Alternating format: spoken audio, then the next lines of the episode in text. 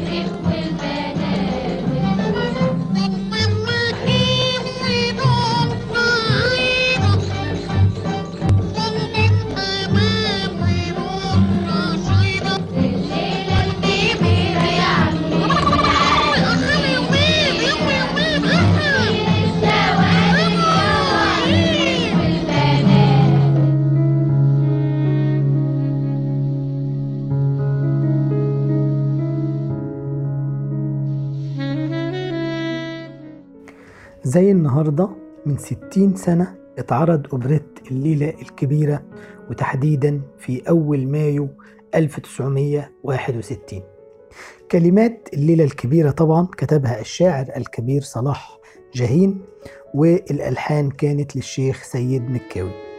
العرايس كان نفذها العبقري ناجي شاكر والإخراج لصلاح السقة اللي هو والد الفنان الكبير أحمد السقا. المطربين اللي اشتركوا في الليلة الكبيرة كان منهم سيد مكاوي شفيق جلال عبد السروجي ومحمد رشدي. ومن الفنانات حورية حسن وشافية أحمد وهدى سلطان. بالإضافة لصلاح جاهين وإسماعيل آه، شبانة أيضا. في أوبريت الليلة الكبيرة بنسمع أماكن كتير جدا عن آه، مصر في الستينات أو القاهرة تحديدا. في فترة الستينات وما قبلها. يمكن ما نعرفش هل هذه الأماكن اللي وردت في أوبريت الليلة الكبيرة ما زالت موجودة حتى الآن ولا هل اسمها آه، اتغير. في مقطع الخاص بالمولد بنسمع جملة آه، بتقول ورينا القوة يا ابن انت وهو من عنده مروة وعامل لي فتوة بيدخل الشاب بيقول وسع وسع.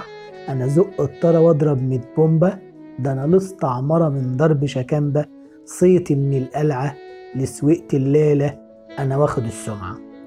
هنا بيرد منطقتين ضرب شكامبة القلعة وسوقة اللالة ضرب شكامبة وسوقة اللالة يمكن هما اللي محتاجين نعرف مكانهم فين دلوقتي وهل ما زالت هذه المناطق موجودة بنفس الاسم ولا اتغيرت. القلعة ما زالت موجودة بنفس اسمها منطقة القلعة ولكن ضرب شكامبة وسوقة اللالة هم موضوع حلقتنا النهاردة من حكايات منسية.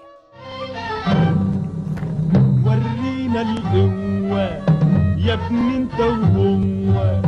ورينا القوة يا ابن انت وهو. من عنده مروة وعامل لي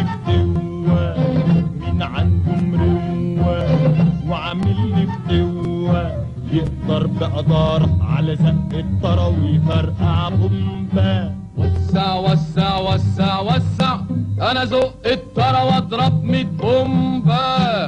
ده أنا لست عمرة من ضرب شجنبة أنا زق الترى واضرب ميت بومبا.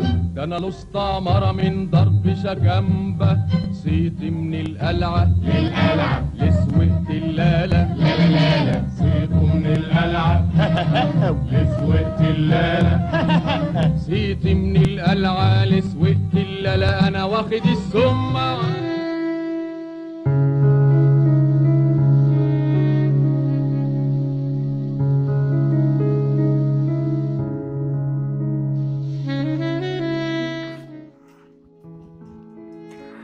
على بعد أمتار من مسجد السيدة زينب بيتفرع شارع ضيق. على جانبين الشارع هتلاقي بيوت عتيقة جدا يمكن عمر الواحد منها بيزيد عن 100 سنة. بعض البيوت هتلاقيها مزينة بمشربيات. هذه المشربيات ممكن تكون من آه، الحديد. بتدل على إن كان بيسكنها علية القوم.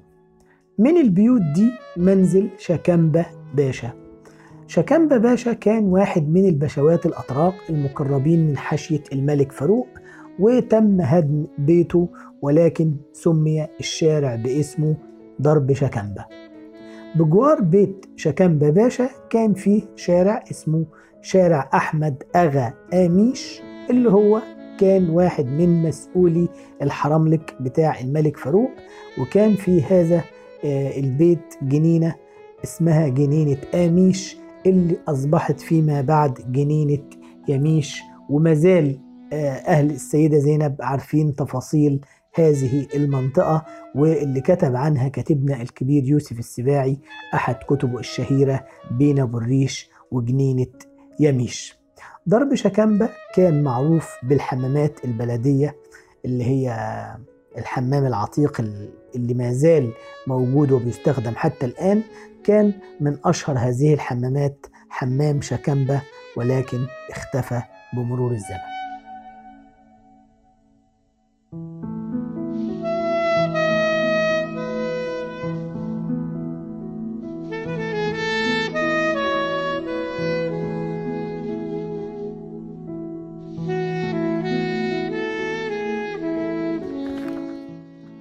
صيت من القلعة لسويقة الليلة.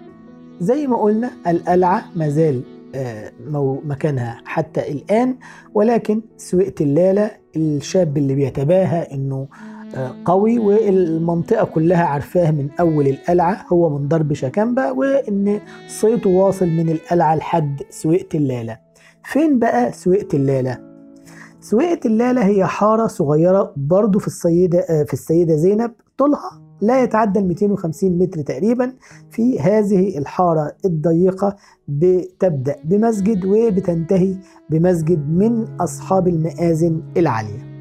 الحارة كانت سكن للأمراء وعلية القوم وبتبدأ من عند نهاية شارع الحنفي جنب ضرب اسمه ضرب الهياتم وبتنتهي بشارع اسمه الضرب الجديد. سويقة اللالة اتسمت على اسم السيدة صفية اللالة مربية أولاد الملوك والأمراء كلمة اللالة في اللغة التركية معناها المربية. فصفية اللالة يعني المربية أو الدادة صفية. كانت صفية اللالة بتسكن في المنطقة دي وماتت ودفنت فيها واتعمل لها زاوية باسم زاوية الست لالة. آه، الكلام ده كان سنة 1295 يعني من حوالي آه، 700 سنة تقريبا.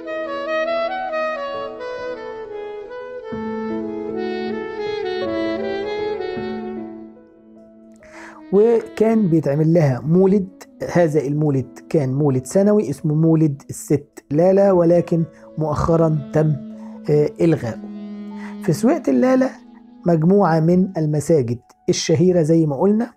يمكن من أشهر المساجد في آه، هذه السويقة جامع الكردي اللي فيه مقام الشيخ عيسى الكردي وجامع داوود باشا وكان مدرسة في البداية أنشأها داوود باشا اللي كان متولي على مصر سنة 945 هجرية والمتولي هو كان جامع الضرائب أو آه، المتولي. يعني لما بنقول بوابة المتولي يعني مش اسمه المتولي دي كانت وظيفة في آه، هذه الفترة. في كمان جامع الحنفي كان المساجد الثلاثة اللي هو جامع الحنفي وجامع داوود باشا وجامع الكردي.